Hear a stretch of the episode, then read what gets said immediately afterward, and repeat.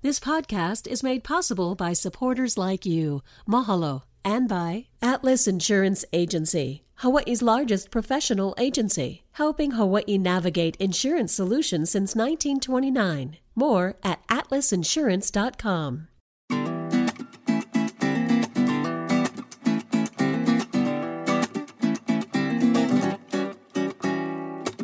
Aloha, mai kakou. Welcome to a new episode of What School You Went, where we start every conversation with that question. I'm Ron Mizutani. Today we're going to be talking about uh, the jealous rage of Orlando Ganal Sr. Now, I want to let you folks know if you want to continue listening to today's podcast, it is uh, going to be uncomfortable to hear this this horrific crime that happened about 1991, uh, and we welcome you to stay, and we hope you do. But this is these are these stories that sometimes we must tell and share because it's part of who we are in Hawaii. Hawaii's most notorious previous mass murder was the Xerox shooting. August 25th, 1991. We're talking about Orlando Ganal Sr., the evening that he shot his wife's parents in a jealous rage and then torched the Kailua home where his wife's lover lived. Four people died that day, including two children. I want to welcome back to the program Robbie Dingeman.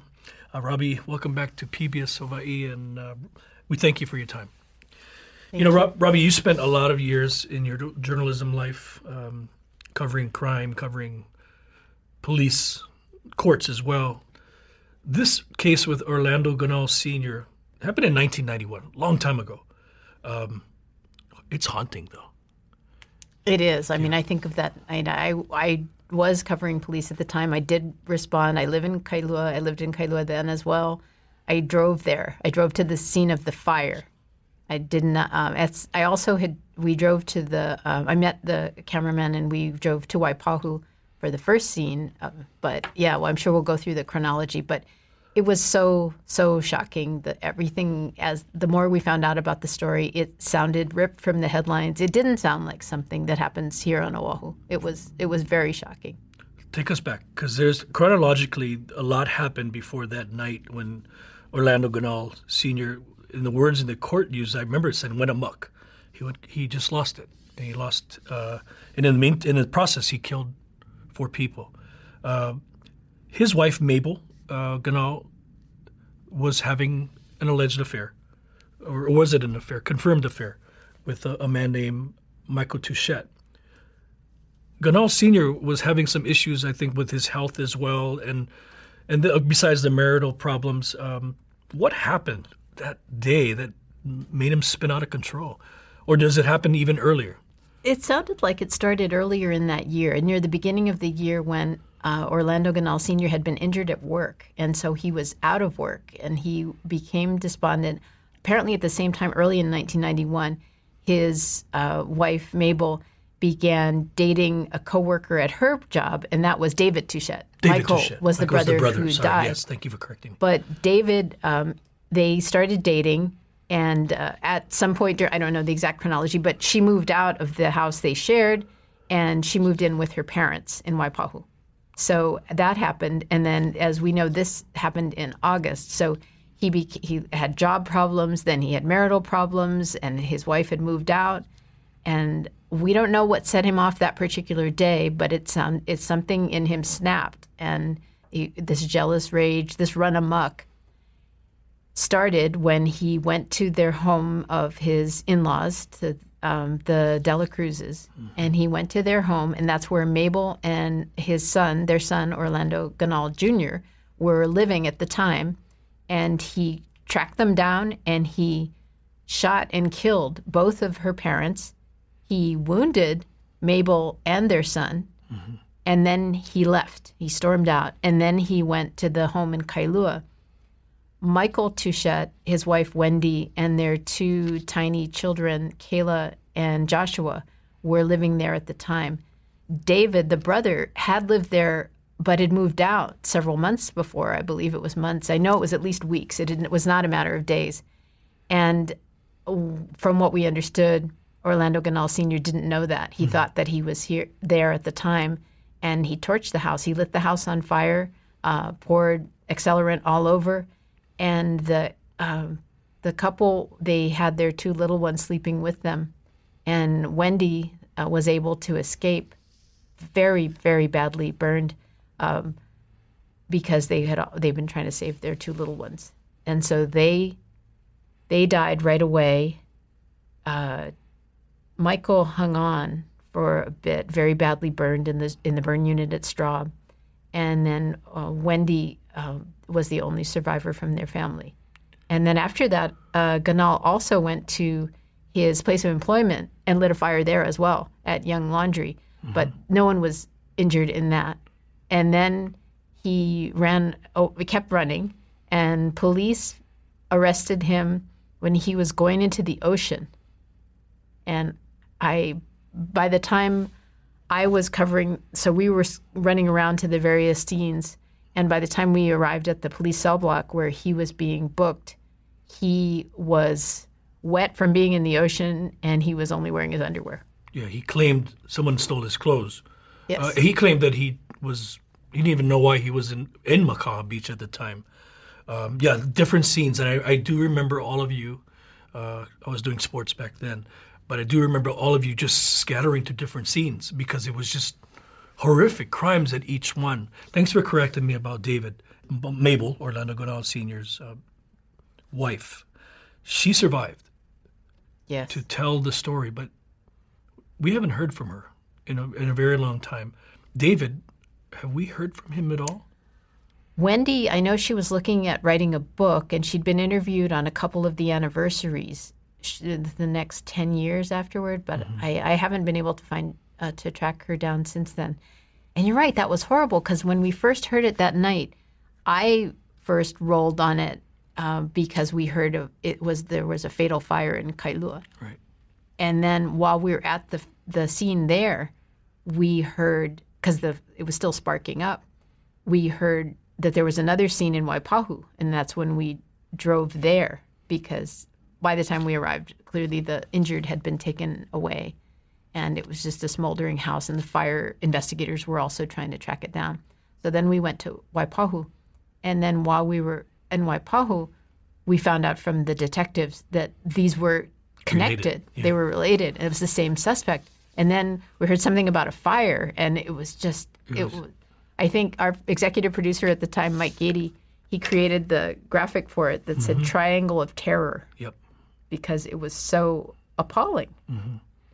It was unfolding right in our own backyard, and um, you know I do remember the the, the uh, case itself as they went to court, and hearing uh, Wendy testify. Uh, she lost two of her children, lost her husband to this man that they, you know, they they were aware of him, from what I understand, because David had shared that uh, Ganal had been, you know, found out about the affair. So there was anger there. But who, who you know, they were awakened by this screaming of Michael saying, "He's here, he's here," and then all terror broke. It's it's just appalling, and and, and, and uh, from their view, because I remember interviewing Wendy because she was she so badly burned, but I remember interviewing her, and in their view, they were they were sorry to hear that he was that David was dating someone who was who had been married, who was estranged from her husband, but they thought it was a coworker. They understood she'd moved out. So although they thought there was a lot of drama involved, they thought, well, everyone's adults here. You've moved out. You know, it doesn't look like you're getting back together. And though they were sorry to have their their relative involved in something that was so high stress, you know, I guess he had assured them. David had assured them that, oh, you know, she's really mellow, and I'm sure it's going to work out, and you know, it's she's a nice person, and you know, I think we can all work this out, kind of feeling. And so to have it turn uglier and uglier to the point where he showed up and murdered their family. It was, I, I just, it was, and David had moved out mm-hmm.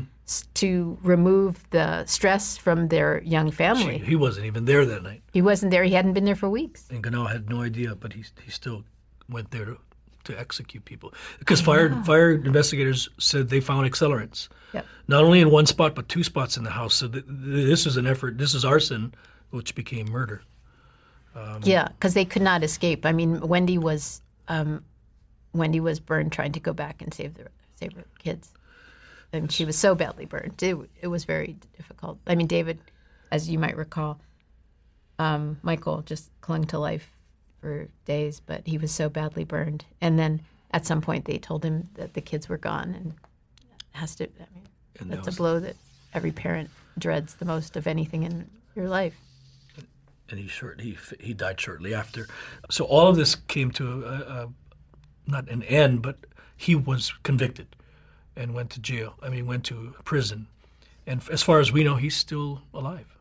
Yes, he's and he, and he's never told his story. I mean, I believe um, at the trial, he didn't take the stand, which is common. People often don't take the stand in their own defense, and and, and especially in crimes that so emotional. And but it's interesting that he never, you know, we never heard what he does remember now, mm-hmm. because you know, trauma often can block memories but as time wears on, you wonder, you know, what he did remember, and you wonder how how things have gone on from there for The survivors, yeah, yeah. because his you know his family too. Yeah, I mean, and not to mention the neighbors who witnessed the fire and the neighbors who heard the screams coming from uh, Mabel's parents' house that day. Oh, I no, can it was- only it imagine. was terrible. Again, I know. I know. One of my classmates actually owned the house, the the fire where the fire was. He he was leasing it or renting it to them because he Oh my was gosh. living away. But yeah, it was just. It seemed unthinkable, and it seemed like uh, we've Mm-hmm. talked about. It seems like something that we would read about or see in a movie, but not see in our hometown. You know what? This this really highlights uh, the real issue that's in front of us to this day. and That's domestic violence, and um, whether it's a love triangle or just, or or not just, but another example of uh, you know uh, spouses being involved in altercations. Domestic violence is very real. And I think during COVID, and I know I spoke to Nancy Kreidman about this from the domestic violence, and they've seen a, an enormous spike in cases of domestic violence. There's help out there yes, that's so good to emphasize because the see something, say something, one of the hardest things during COVID because so many of us were so isolated that uh, people weren't going to school, people weren't going to work, so you weren't seeing the black eyes, you weren't seeing bruises, and so people were, you weren't around teachers, you weren't around coworkers who might say something and might make a report or encourage people to get help. Because a lot of these places, as we know, we've covered them when people have gotten help, but sadly, we've also covered things that went very badly wrong, especially during those times when someone's mm-hmm. trying to leave. Trying to mm-hmm. leave can be a, a, a trigger point, as we've seen. Yeah. And oftentimes it results in murder suicide. In this case, it resulted in, in the murder of four, four people, including two young infants. Uh, I know, and I, that one I know it really stuck with all, all of us. And I think one of the reasons it was so sad because the people who were most damaged were the people who almost seemed to have the least to do with anything. You know, I mean, it was sad that anyone. It was sad that Mabel was hurt. It was sad that their son was hurt. But these people were on the periphery. It was like her her in laws had just taken in their daughter, and you know, Michael and Wendy and their kids you know, they were just being supportive family members, and he wasn't even there, and it was just so. Yeah, it breaks my heart. It really does. Again, I want to stress those listening who stayed with us. Uh, again, this is not a. This is one of those cases that people are going to say, "Well, why are you talking about it?" There's an opportunity here to remind folks that domestic violence is very real, and um, sometimes those who are hurting the most are, are very silent, uh, out of fear, out of concern about their family. But I want to stress there is help, and I urge you, if you know of anyone who's in a situation where they're, they're enduring this kind of pain, physical, mental, or you know, spiritual pain, to to to make that call. For sure, and you know, we look at it now. I think uh, hopefully in a, a more enlightened time, and you look at all the things that had happened to not to not to excuse it at all, but all the things that had happened to Orlando Ganal Sr. Um, an injury, a job loss, marital strife. I mean, those were all clear things that he was he needed help. If somebody had been able to intervene on his behalf, if he'd been able to get counseling, if he'd been able to talk with someone, maybe it could have helped him to de-escalate a situation because he was one of these people that we write these stories about where up until then, there had not been up until that year Mm-hmm. in those those months of 1991, he'd been just a regular old normal guy. Like we're gonna like our neighbors or our coworkers, you And know. he was. He was someone's neighbor and someone's coworker until Yeah. that night when he just lost it. And So again, yeah. if people should reach out and try to reach out and just find someone, even if the first person is just someone you trust in your own circle, somebody you know you can talk to, and then maybe they can help you find that. But the first step is talking to people because certainly during the pandemic, that's what we've we've found. So much of it is all of us have been so isolated and was, had the opportunity to talk with a lot of mental health experts, and we're all different. And some of it's better, mm-hmm. but a lot of it is just different. Well, I tell you what, Nancy Kreidman said it too. Uh, even coming out of COVID, those numbers will continue to escalate because now you're going back into your normal routines. You're back at work in some cases, and the the predator or the abuser is adjusting again, and sometimes that escalates things even more. Again, please reach out to somebody for help. Uh, say something if you see it, and make that call because it doesn't have to end that way. Yeah. Robbie, thanks so much for joining us. Really appreciate your lens on this. Again, you were there that night as a reporter and you were bouncing around from scene to scene, and I'm sure that's left you scarred as well. That, that was yeah that was it was hard for, on all of us but I, I I'm so glad we have the time to say yes please reach out to people because there is help And our prayers to the survivors. oh so Very much so. All right, mahalo nui for joining us, folks, and we thank you very much. Join us next week for another episode of What School You Went. Until next time, a wheel.